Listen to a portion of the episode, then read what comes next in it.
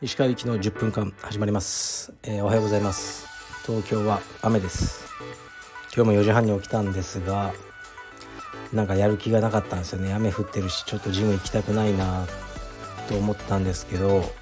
うんそういう時いつも息子のことを考えていやそんなだらしない父親じゃダメだとか思ってガバッと起きてトレーニングしてきました。はい。えー、で、まあ、息子を連れて幼稚園行く前にまた道場でちょっと体操などやらせて幼稚園に送ってって今ですね。はい。ではレターいきますね。結構ねこれはなんか深いレターだなって感じなんですよね。えー、っと いつも楽しく拝聴しております。石川さんは今までに人に言われた忘れられない一言などありますでしょうか？逆にかっこあああんなこと言わなければよかったかっこ閉じというと後悔したことなどももしあれば聞いてみたいです。ということですね、まあ、これ頂いて考えてたんですよねいろいろ。うーんなんだろうとか。で考えていた時にちょうど時間があったんでネットフリックス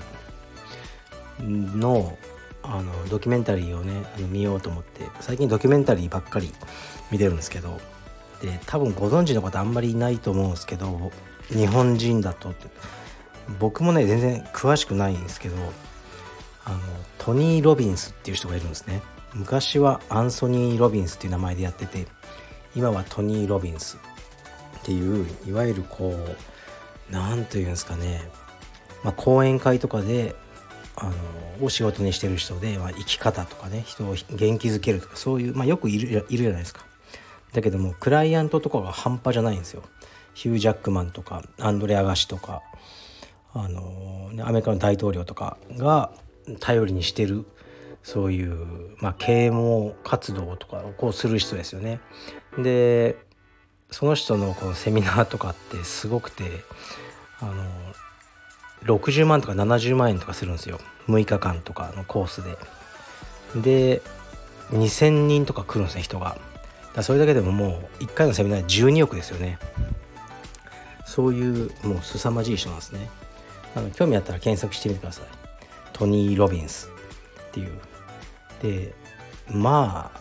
それだけの人を引きつけるにはまあいろいろね宗教的だなとちょっと思ったりそのセミナー出たからってなんか人生変わるのとか僕は思っちゃうんですけど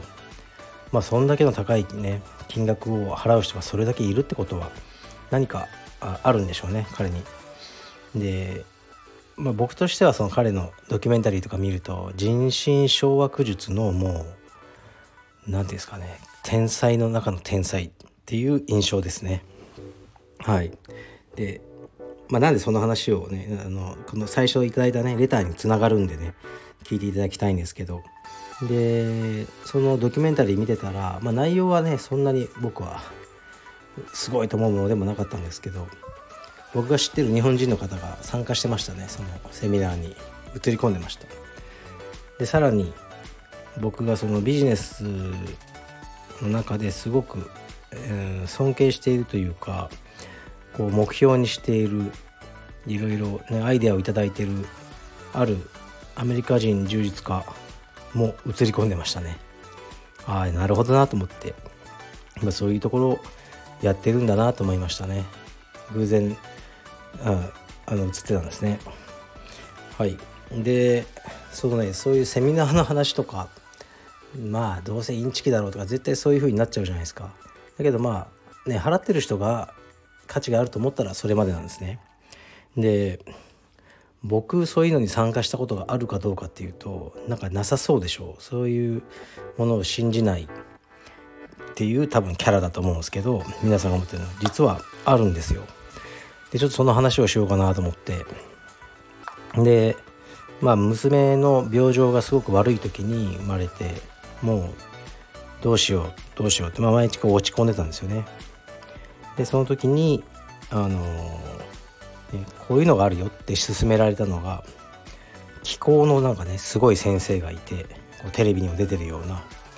でその先生のセミナーを受けるとね、自分にもその気候のねパワーみたいのが得られてで病気の人が治る。ね末期がん患者が治ったとかいっぱい出てくるんですよ。でそういうのを勧められたんですね。でも勧めてくださった人はもうほんとすごくそれで実感してねいろんなことが良くなったって言ってくださってる人でその人のことは僕今でもあのすごいいい人だと思ってるんですよ。で本当に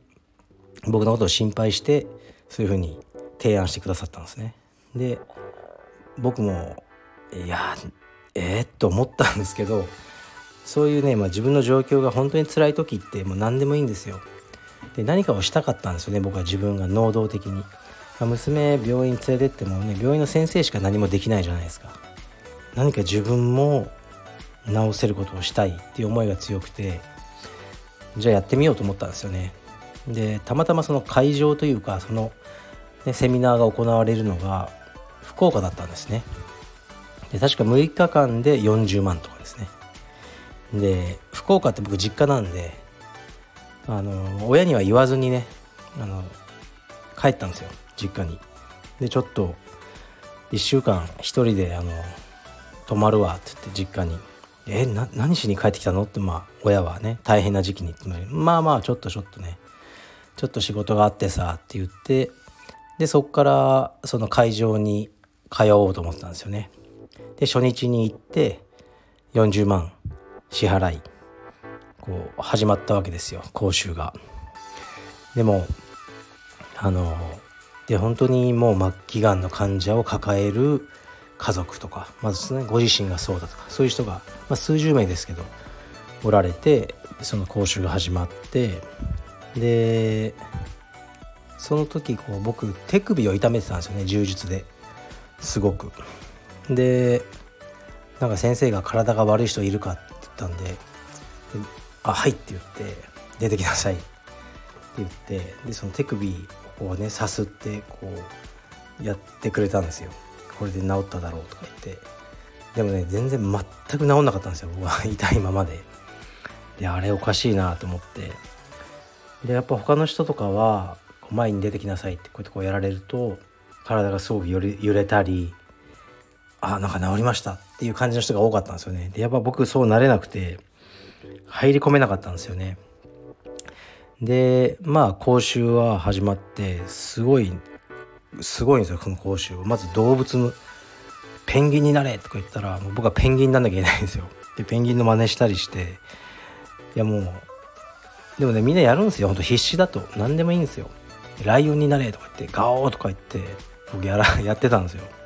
あと思いっきり笑いなさいって言ったらこうね笑ったり隣にいる人、まあ、おばちゃんだったんですけどこの人はもう全力で褒めてみろと。もういいとこ見つけていやもうその着てる服の生地が素晴らしいですとかね僕らも言ってたんですよ。でそういうセミナー、まあ、多分もう自我を取り去るためなんでしょうね。あのいろんなものが入りやすくなるために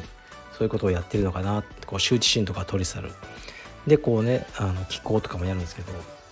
やっぱりね僕3日目でもう行くのやめちゃったんですよ。ダメだと思ったんですよね。なんか僕には入ってこない。で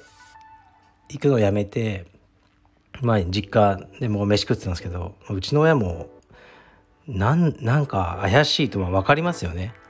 あのね病気の子供とまあ、奥さんとか置いて突然帰ってきて1週間どっかに、ね、朝から出てって夕方帰ってくるみたいな3日間。で何をしに帰ってきたんだってこうまあ母親に言われてまあ話したんですよそのもうやめたから。いやもうこういうのがあったんだけど、まあ、やっぱちょ俺には合わなかったな。だからもうちょっと40万損しちゃったよ帰ってこないからっていうふうにこう言った時にあのうちの母親が「そんなに辛いのか?」って言ったんですよね。まあ、博多弁だとそげんつらかとねっていうその言葉が僕さっき言った忘れられない一言かなと思ったんですよね僕結構厳しく育てられたんであんまり辛いのかとか言われたことなかったんですよね。でそういうキャラクターじゃないっていうか。で僕も親から見ると常にうん多分まあ理性的で弱音吐かないキャラの息子だったと思うんですよね僕は。だからあの普通の家庭だったらねよくある会話かもしれないですけど僕にとっては初めてだったんですよ。そんな辛かとねって言われたのが。で僕も多分、まあ、初めて弱音を吐いて辛い辛かと辛かとたいって言ってまあ少し泣いちゃったりしてでまあ母親といろいろ話してであの、まあ、僕にとっては初めての経験だったんですねそういうことが。でだから確かに40万払って、まあ、僕にはねでもその気候を僕否定してるわけじゃないんですよ本当にあの聞く人がいるかもしれないなとは思ってるんですよ。僕にはダメだっただけで。でもなんか母親と初めてそういう風に話せたのは僕にとってすごくいいことであんまりね病気のこともなんかあの言わなかったんですよね。そんなに。どうせね他人だから母親とはいえわからないよ。母ちゃんには。っていう態度だったんですよ。僕は。でもそれをあの改めようと思いましたね。でだからね、まあ、その帰った期間はあのまあお金とかね ちょっとねもったいなかったんだけど僕にとってはすごく良かったなってあの思うんですよね。今はねうちの妻とか本当にバカにしてて僕になんかこう気候の真似とかしてくるんですよ。なんか、うん、でもね分かってくれてると思います。それだけ辛かったということを。はい。だからその質問を答えましたよね。それが僕はあの忘れられない言葉で。でこんなこと言わなきゃよかったのかなって言葉それもいっぱいありますよ。毎日のように。だから僕ねあんまり怒ったりした時にこう言葉発しないんですよ。例えば夫婦喧嘩とかもちろんするんですけどなんかその時にその怒りでなんか言っちゃってねあと仲直りしてもその言葉は残るじゃないですか。あの時にああ言ったっていうのは。全然そういうなんかねあの意図なく言った言葉でも。それ嫌だから僕はひたすら黙るんですよね。夫婦 夫婦喧嘩すると。何も言うまい。でまあ妻はそれがねさらにムカつくようでね何か言いなさいよってねさらに怒られるっていう、ね、それでも言わない。そんな感じであのやってます。ちょっと長くなりましたけどね。まあ久しぶりに真面目な話しましたね。はい。